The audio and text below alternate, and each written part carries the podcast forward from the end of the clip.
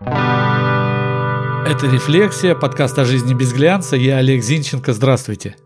Сейчас, я так думаю, для пылающих страстью молодых и не очень людей масса возможностей удовлетворения своих страстей. Я говорю о сексе. Ну, посудите сами. В зависимости от средств, которые, в крайнем случае, можно занять у друзей, пара может предаться утехам и в машине, и в гостинице, и в квартирах, и в студиях с почасовой оплатой. В общем, есть где развернуться. Да и жилье у людей стало лучше, просторнее, изолированнее. То есть можно и дома. А вот как было в СССР? Те, кто постарше, они помнят, а кто помоложе, даже не представляет, что путь к сексу, которого, как сказала одна прославившаяся этой фразой женщина, в СССР не было, так вот путь к сексу в СССР был увлекательнейшим квестом, с которым никакая прелюдия, никакие предварительные ласки были не в счет. Итак, вы живете в стране крайне тесных квартир, дефицита свободных площадей, в подавляющей массе отсутствие личных телефонов. Речь не о мобильных телефонах, учтите, а о стационарных. В стране суровых правил, по которым просто так в гостиницу не поселишься. А если и поселишься, то горничную Цербера на этаже просто так не обойдешь. И все же, страсть, молодость, желание сблизиться с одной стороны и отсутствие места с другой. Как решалась эта проблема? Во-первых, все зависело от изобретательности мужчины. Как правило, именно он должен был найти место. Во-вторых, от принципиальности должностных лиц, с которыми приходилось сталкиваться. И в-третьих, от наличия средств. О мажорах речи не идет. Они всегда выделялись, всегда, так сказать, были распальцованы.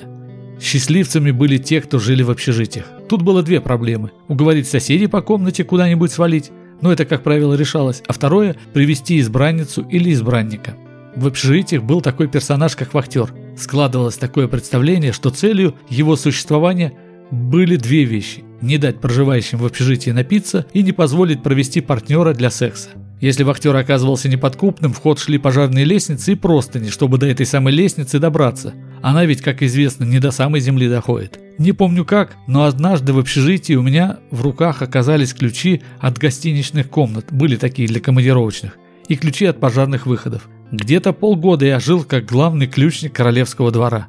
Ко мне в общаге очередь за ключами стояла. Денег я с ребят не брал, как-никак они тоже меня раньше выручали. А через полгода комендант заподозрил, что кто-то пользуется особыми комнатами и, увы, поменял все замки. Ну а если нет общежития?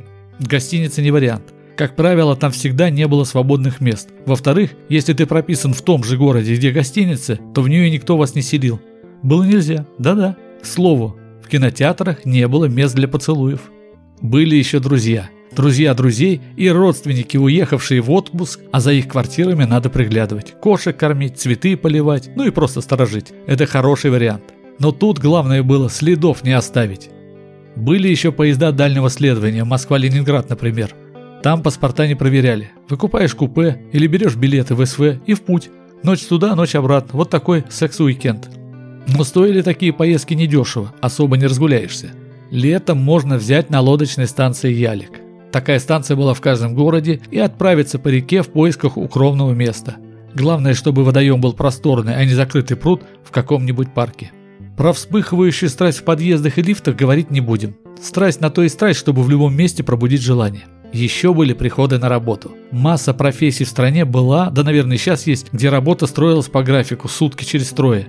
Или по субботам и воскресеньям. Большинство из профессий не позволяли отвлекаться, но были и такие, которые давали возможность заниматься любимыми занятиями. Это сторожа, дворники и кочегары. Если удавалось устроиться, то работа и секс шли по одному графику. Сутки через трое или каждый вечер, или по выходным. Работаешь, милуешься, ждешь своего следующего рабочего дня как праздника. Кстати, найдя площадь для сексодрома, нужно было об этом известить избранницу, если вы не вместе в поисках участвовали. А известив, убедить, что все абсолютно прилично и законно. Известить – это значит не позвонить, а найти лично в городе, в котором у большинства людей, как я уже говорил, не было телефонов в квартирах. Многие уставали от таких поисков и в итоге женились. Правда, и женившись, проблема площади для интимных встреч еще долго оставалась актуальной. Плохо ли, хорошо ли, но рождаемость в стране в конечном счете шла вверх. А сейчас условия для секса созданы, а все выстрелы, похоже, холостые. Так и живем. Это была «Рефлексия», подкаст о жизни без глянца. Я Олег Зинченко. Заходите в сообщество «Рефлексия» ВКонтакте, ставьте лайк, подписывайтесь. До встречи.